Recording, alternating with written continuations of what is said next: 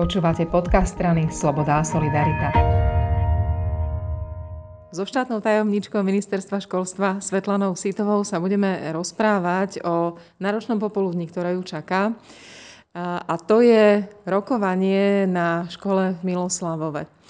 Jedna z dôležitých vecí, jeden z dôležitých krokov, ktoré ministerstvo školstva spravilo, bolo, že na tejto škole začne pôsobiť špeciálny tím, poradensko-psychologický, ktorý sa bude venovať aj šikane. No, téma šikany ja skúsim tak zo všeobecná, aj keď priama otázka má byť priama odpoveď, že mm, treba odsúdiť to, čo sa stalo. Je to niečo, čo celú spoločnosť vyburcovalo, ten hnev, je veľmi oprávnený. A zároveň sa ale dovolím takú prozbu, výzvu, uh, možno, že smerom médiám, možno, že všetkým, ktorým nás počúvajú, že to, že sa neustále tá téma masíruje, si uvedomujem, že je pre médiá veľmi atraktívne, ale potrebovali sme tú situáciu, ktorá je v Miloslavove prvom rade ukludniť, dať takú tú podporu aj rodičom, ale aj žiakom, deťom, učiteľom na tej škole, riaditeľke na tej škole, vôbec celej obci. A, a možno rešpektovať, že teraz je to obdobie, kedy potrebujeme riešiť, robiť konkrétne kroky namiesto toho, aby sa v podstate deň čo deň objavovali v správach znovu a znovu zábery 11-ročnej šikanovanej dievčiny. Je to hrozné, akákoľvek forma násilia je, je neakceptovateľná, ale zároveň si treba povedať, že aj ten hnev, ktorý sa potom šíri na sociálnych sieťach, je tiež len iná forma násilia. A teraz teda konkrétne, že čo v Miloslavové, my sme v priebehu minulého týždňa, som kontaktovala pani riaditeľku tým, že sme sa rozprávali tie následovné kroky, ktoré nevyhnutné spraví. Ja som veľmi vďačná, že aj v tejto situácii sa zomkol neziskový tretí sektor, štátna inštitúcia, ľudia z poradenského systému, ale aj z občianskeho združenia IPčko a podali pomocnú ruku. Ten intervenčný tím začal pracovať na škole včera, o pol 8 mali také prvé stretnutie práve s učiteľmi danej školy, mm-hmm. ako tú situáciu ďalej riešiť, ako sa rozprávať so žiakmi, aké znaky si všímať u tých ostatných spolužiakov, ktorí tú situáciu aj doma vnímajú a samozrejme aj v médiách. A v tej druhej časti potom tento intervenčný tím pracoval so samotnými žiakmi, boli rozdelení po skupinách, najprv teda v triedách, potom individuálne, prebiehali rozhovory so psychológmi, ktorí sú vytrenovaní, vyškolení na krízovú intervenciu. A práve to, krí, to slovo krízová intervencia je veľmi dôležité slovo. V našich končinách, alebo respektíve na Slovensku, doteraz sa neriešila veľmi krízová intervencia. Bola to vec, že systémovo, inštitucionálne sa neriešila. Je to vec, ktorú v rukách majú našťastie, teda práve ten tretí sektor a potrebujeme viac vyškoliť našich či už teda ľudí v poradenskom systéme, ale práve aj odborníkov, ktorí sú na škole a školských psychológov, aby mali tie zručnosti.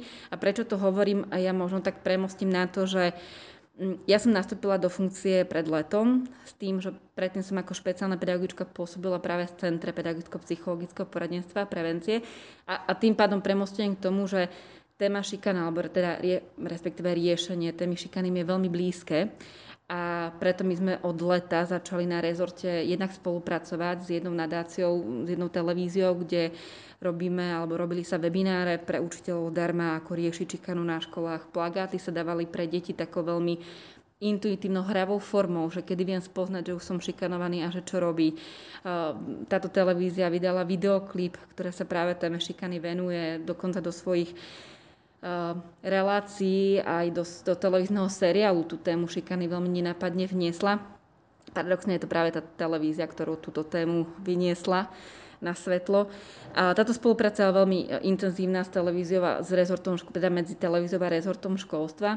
A popri tom my sme začali robiť webináre, respektíve naša priamo riadená organizácia pre učiteľov. A toto sú boli, alebo teda boli také, že možno jednorázové opatrenia. A súbežne s tým sa začal pripravovať eh, začiatkom teda tohto školského roka akčný plán boja proti šikany, šikane. Ten sme dávali na vládu koncom decembra zase súhra okolností, že sa aj teraz na vláde schvaluje, ale, ale nie je to reakcia na Miloslavov, je to proste proces, ktorý tu bol spustený. Veľmi jednoducho sa robí taká tá skrátka, že toto celé sa udialo preto, že zatvorené mm. školy, krúžky, stojí život, zákaz vychádzania a podobne, že sa to všetko nakumulovalo.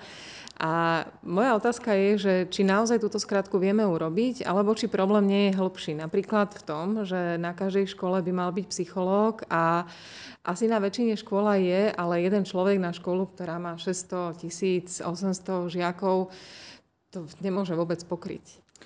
A ono to ani nikdy nepokrie len škola. Škola bez pomoci a bez podpory zázemia rodiny je nezrealizovateľná, aby sme vyhubili vôbec proces alebo teda šikanu, ktorá je kdekoľvek, ak na tom bude pracovať len škola. Mm, šikana sama o sebe tu vždy bola. Mm, to, že to bola téma, ktorá bola tabuizovaná, alebo teda na mnohých eh, školách je tabuizovaná a nechce byť riešená, tak je pravdou.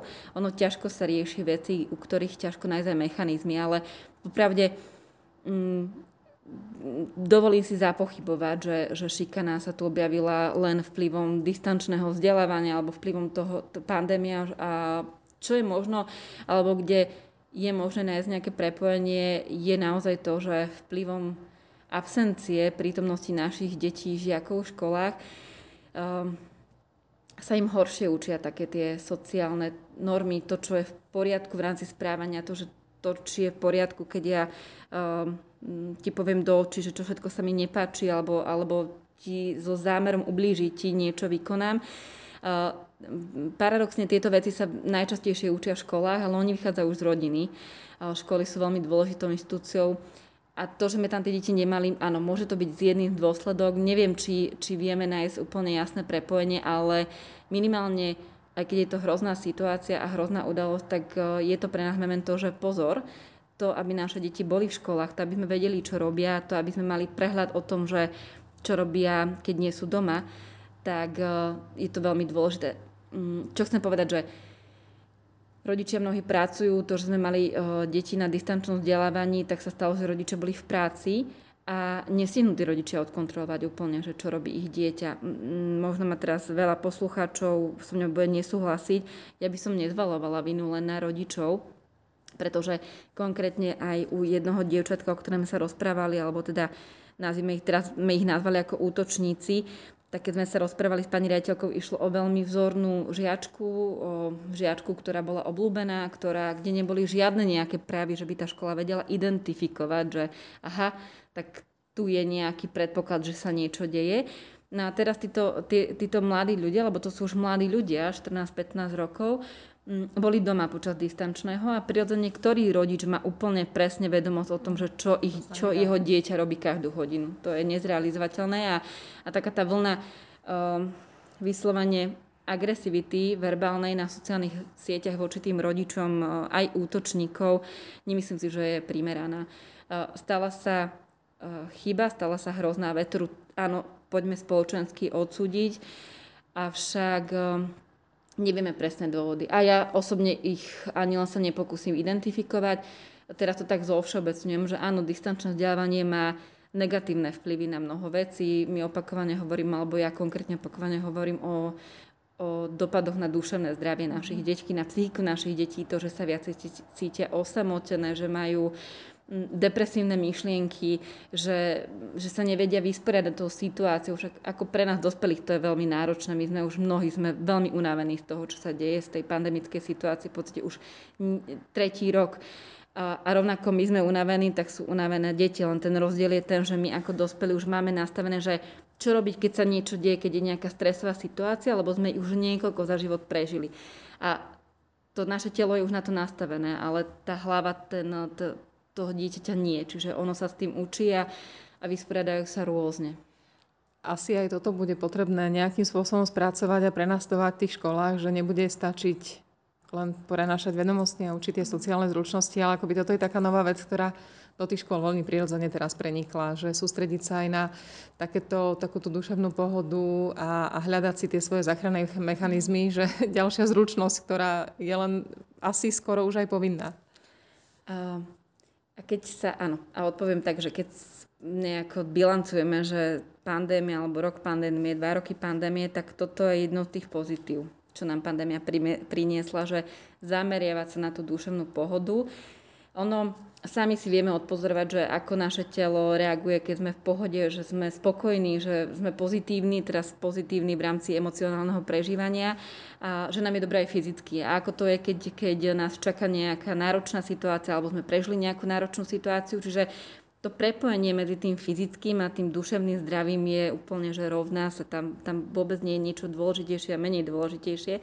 A to, že si uvedomujeme, že aj na túto oblasť treba zameriavať pozornosť, že si to vedomé učitelia, u ktorých to možno predtým nebolo až také výrazné. Predtým to bolo samozrejme výrazné u školských psychológov, u špeciálnych pedagógov, ktorí na školách pôsobili, ale áno, teraz na to zameriavajú pozornosť aj naši učitelia a za to im patrí obrovská vďaka, lebo toto je zase nová vec, ktorú sa musíme všetci učiť a oni na to neboli vyvzdelávaní. Nikto neučil na pedagogických fakultách, že ako v triede rozsievať aj tú duševnú pohodu, ako si všímať tú nepohodu u našich žiakov, aké, aké známky, aké prejavy si všímať, aby som vedel, že sa niečo deje.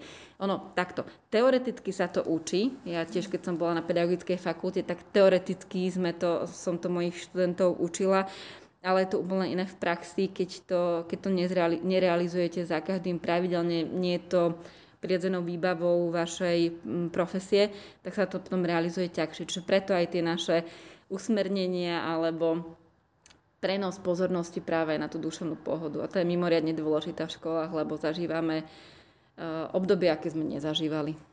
Ďakujem. A ja ďakujem moc krát.